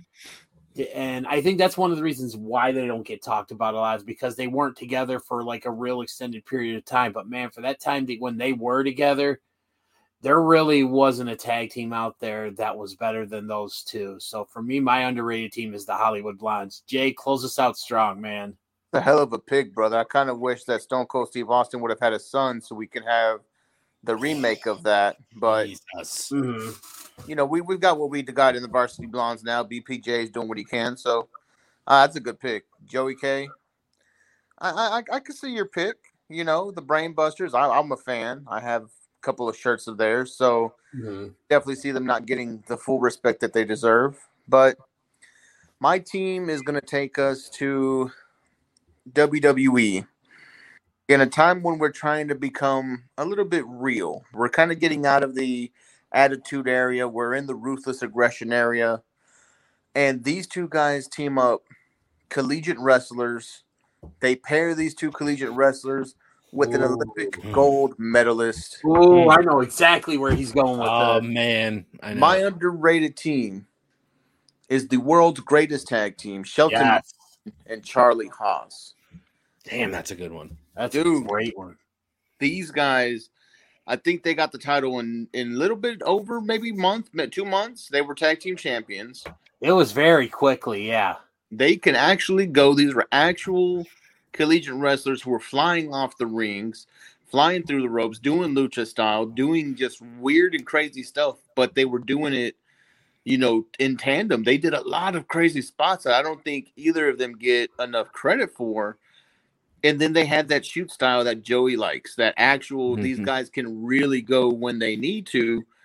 And you put them with the most legitimate shoot style fighter in the WWE at the time, Kurt Angle. They they the threesome there. I don't know why it's not really talked about more. But dude, I know that they were just they they were what they said they were. They were the world's greatest tag team at that time. Great. Damn, that's such a good pick. That I, I mean, I agree with both of your picks. Hollywood Blondes for me were probably the premier heel team Yeah. of you know not between 91 and 95 WCW. Mhm. I mean, and collect look at look at what each individual did for the business post Yep. Hollywood Blondes. Yep. Um, oh, man, Charlie Haas, Shelton ben- Benjamin. I mean, Jesus, could you get two guys that were just more talented in such a short period of time? Um, I know Cornette has gone on record because Shelton was he was down there. Um, he was down at uh He was down- OVW Yep. and he he was there with Cena, with Batista, and that Randy Orton, Orton and Brock. Brock. That's why and, and Brock and Shelton have a friendship to this day, based off of that too.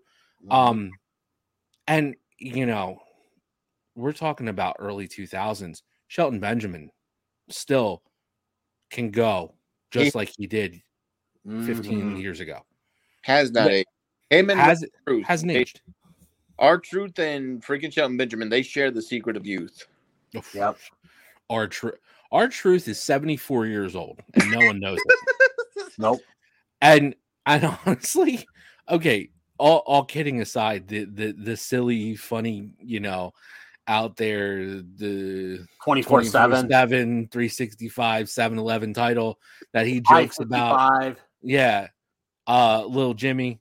I mean all, all those things are are all all funny, but you know, Truth is another guy who can go. Yeah. And make no mistake about that.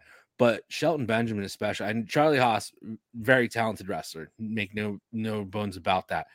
But Shelton Benjamin, man, what a what a awesome guy. Cornette said that he never worked out. He never he never trained like the boys. He wasn't in the gym. He wasn't a gym guy. Damn. Um, Mhm. he just had the ability to do what he did. And now, a- as an older man, now he, you know, he trains, works out, he's getting older in age and things like that. But can you imagine a guy like Shelton Benjamin who was really like in the gym every day, just being that mon- he Yeah. he could have been the guy. He could Yeah. have been the top guy there uh, uh, in any promotion at that point. But damn, what two great tag teams you guys came up with. Um, like I said, my pick's a little bit with an asterisk next to it because yes, they do get plenty of love for other parts of their career, but me specifically looking at the Brainbusters as a whole, that's where I go. If I focus in on that, they're very underrated as a tag team there. Um, but all the love to them for the you know time in the Horsemen and even now in AEW, you know, talk about a career resurgence. Both Two, of them. ge- two gentlemen in their sixties, mid sixties, late Yeah. sixties, that are you know I, I mean, did anybody expect Arn to get on the mic and have that promo? No. I Most mean, impassioned promo I from Arn. come on. I mean, that was that woke me up. Yeah. That woke me up. I, I'm not gonna lie to you, and I'm not gonna say I was bored with the match. I'm not gonna say anything like that. But it was just one of those moments where Arn just gets real. He got real, and it got real serious quick. You're the type of mm-hmm. person that if you're getting carjacked, you'll get out the car and say, "Don't hurt me." Do that. Mm-hmm. That's Whoa, You're cutting that character. you got. We we got 2021 got the enforcer. Yep. He got the enfor- he got the enforcer that we didn't always get in the Horseman, but damn it, we got it in the Dangerous Alliance. That's Yep. for sure. Um, he he got a lot. He got a lot of that love. Um, you know that that promo was just absolute fire.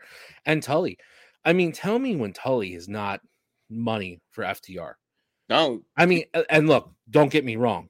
One of the the best tag teams in the world today. Yep. FTR. Um, these guys they know how to work.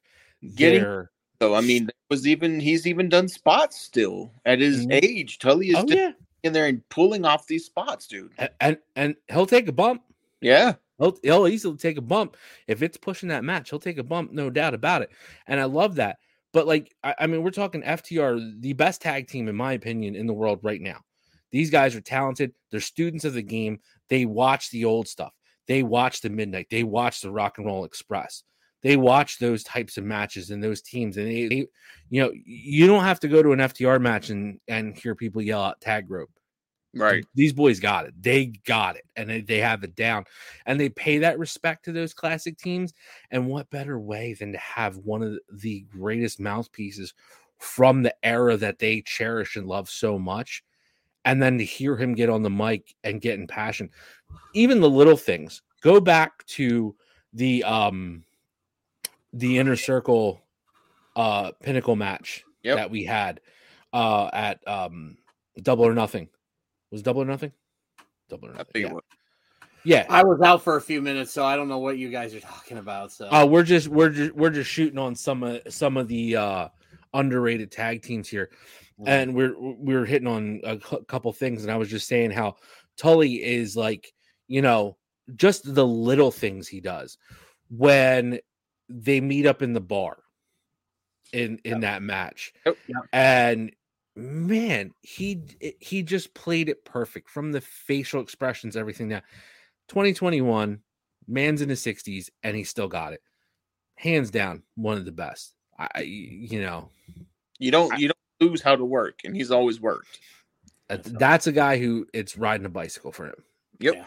He gets right back on it. You know, So, ladies and gentlemen, I, I apologize. I had some uh, internet issues here at the house. That's why I dropped here for a little bit. So, uh, I apologize for that. Uh, I'm sure my two guys here uh, did a great job carrying on while I was trying. we have a lot to apologize for tonight. I feel like I feel like the whole overall, apology. I Maybe feel we it. should retitle uh, the episode and just say call it uh, shoot uh, episode six. We're sorry. We're really sorry for this one. And That's so And then episode seven is we're still really sorry about the last one. Please listen to this one. yeah. So Episode eight. If you came back, thank you. Yes. yeah. yeah.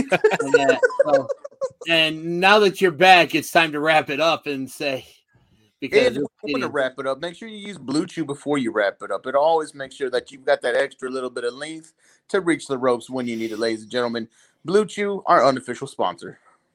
All righty then, and uh, and again, th- thank you so much for sticking around or coming back or whatever. You know, we really appreciate it, and uh, we always talk about how we want to hear from our our you know our shooters as we like to call our fans and stuff. And the easiest way to uh, to reach out to us is by getting a hold of us on Facebook and Twitter. Uh, if you guys are watching this on YouTube again, you can check our uh, new overlay for. Uh, thank you to uh, John Scott of uh, uh, the Johners uh, podcasting network for uh, uh, tweaking our overlay here to uh, display our socials here. But for those of you who are listening to this on Apple Podcasts, Spotify, Google, or wherever, uh, this is how you can get a hold of me. Uh, you can reach me at Facebook at Dennis W. Day Jr. And You can follow me on Twitter at Dennis W. Day Jr. Uh, Joey, what about you? This is the number one, the Pacific Island Playboy, the premier Joey K. First and foremost, we do love each and every one of you to the dozens, and I do mean damn dozens of people who listen to our podcast every week. We if we're still getting dozens after this episode, it's going to be a freaking miracle. Okay, sorry. For all four of you that will still listen to this show, number one, thanks, mom. Number two, we appreciate and love each and every one of you. We really only want to share our opinions, and sometimes we do get comical, sometimes we do get carried away, but we do like like opening up other perspectives. Please, please, any hate for any of our comments tonight, direct them to Twitter at Dennis W. Day Jr. at DFW chairman. Hey, Send hey, them hey, all the hold hate on, you hold on a second. you. direct all their hate, the hate that you have for our comments and opinions, particularly mine, direct it to them. It's their fault, their questions. Number two, uh, no, we ser in all seriousness, no, we do, we do love you. We love the God, commentary. you're, just, you're you're just like my wife. It's always my fault. Well, yeah, I mean, yeah, but that's probably because it is, though. Let's just be real. It probably. There we go. You again. uh in all seriousness no we do we do love uh any commentary any feedback. So please if you have questions you want to debate us on some topics uh and a lot of it we do we say it all out of love. Um i know we hit on some kind of tough topics today. Who's the better Hart? Um the legacy of Brodie Lee. Amazing. you know there's there's there's various items that we hit that are some tough subjects to talk about but we we want to give you some of our perspective and what we see and where we're coming from. And uh, maybe open your thought process to a, a little bit and uh, see where it goes. So if you have dialogue please hit up any one of us. At joe Kuhn on facebook at joe Kuhn on twitter. Let me know what you think. Also for the that handful of people that still listen to us after this episode drops tomorrow please we will have a link up soon. We consider you all our shooters, but I'm going to let the hot one take over and fill you in on those details. Go for it. Yes. Ladies and gentlemen, I am the shoot talker Skywalker, the hot one Jay Menacho. You can find me at Facebook under Jovan Menacho, which is my given name. At Twitter, just like Joey K said, at DFW Chairman. You can see it right here on the video screen if you're watching. But here's a little bit of exclusive news for you guys, a little inside baseball. You ready for it? Behind the Breaking news. breaking news. We know that you want to be part of the shooting club because the shooting club is worldwide. And you can show your affinity for the shooting club with our first official merch drop. We will put up the link on this video to our Teespring address. Shooting shirt comes in two colors. You have black with white or white with black. We have mugs, we have stickers, men and women's shirts. Guys, go out there, leave us a review on Apple, five stars, do the most. Go out there and get our shirts. We'll announce the names of people who get them on the next show. We'll drop the links here, but make sure you're a part of the shooting club. Hey, timeout, real quick. For anybody who's out there that does pick up one of our shirts, if I, the premier Joey K, sees you at a live show, whether it be AEW, WWE, GCW, Ring of Honor, especially because I do love to attend those in Philly, any one of those shows, if I am there and I spot you in one of our shooting club shirts, beer on me. I'm I'll putting go- that out there. So uh, I'll throw that out to you guys. You guys can decide in your areas. Just so all our fans know, I, I, I hope they understand at this point. I'm out here in Philly, DDJ, Chicago, Jovan covering the great state of Texas. That's it. Any anywhere you see me at a show and I see you sporting us, our logo, our shirt. A, I appreciate you. I love you. B, drinks on me. Hey, there Couldn't have you said it better. So, uh, so question: If we all three of us meet up and we're all wearing shooting club shirts, are we all like buying our own? Are we all going to buy each other? we all going to buy around? How's that going to work? It's three way. Three yeah, I think it, uh, he has to go around. Yeah. Okay. So I'm buying for Jovan. Jovan's buying for you. You're buying for me. Well, what if I want to buy for Jovan? Well, okay, then- then we reverse it. Then then you buy for Jovan. Jovan buys for me. I buy for you. Okay. I buy for you. Hey, Or you both buy for me, and then I leave happy, and then you buy for each other also. Okay. I got kids. I got kids. Damn it. all right. He, I think that's still copyrighted, actually. No, I don't give a sh- about your kids. Oh, man. calm down, Goldberg. All righty then. Well, it is where as of this as of right now, it is 1:20 a.m. Eastern Standard Time for uh, our resident uh, premier Joey K, and it is uh, 20 past midnight for myself and Jovan. So we're gonna wrap it up here. We're gonna call it a night, and uh, just again, thank you so much for sticking around. We apologize for the uh, technical issues that have plagued this show and uh, we also apologize well apologize for the premier's takes on some of these topics You had the, Just me? you Just had me? take. You had just the- you I had the how did I have the worst take? See, this is this is the context issue. I never said I didn't love Brodie. I never said I didn't have the utmost respect. I just feel that we were robbed because of the way life goes.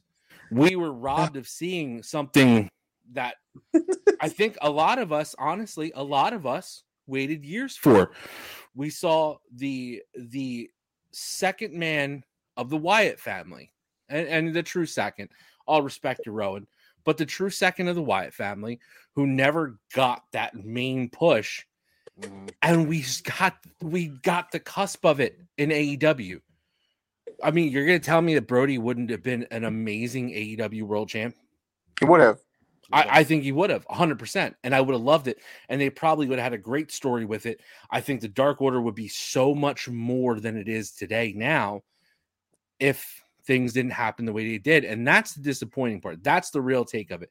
That's what that's what bothers me the most is it's all love to Brodie, but I just feel like we never got the best of it. And and that's that's just the truth. And I can't I, I, as much as I try and I look back, I mean, I looked at Ring of Honor matches his matches with Claudio, I- now Cesaro for for people who don't know.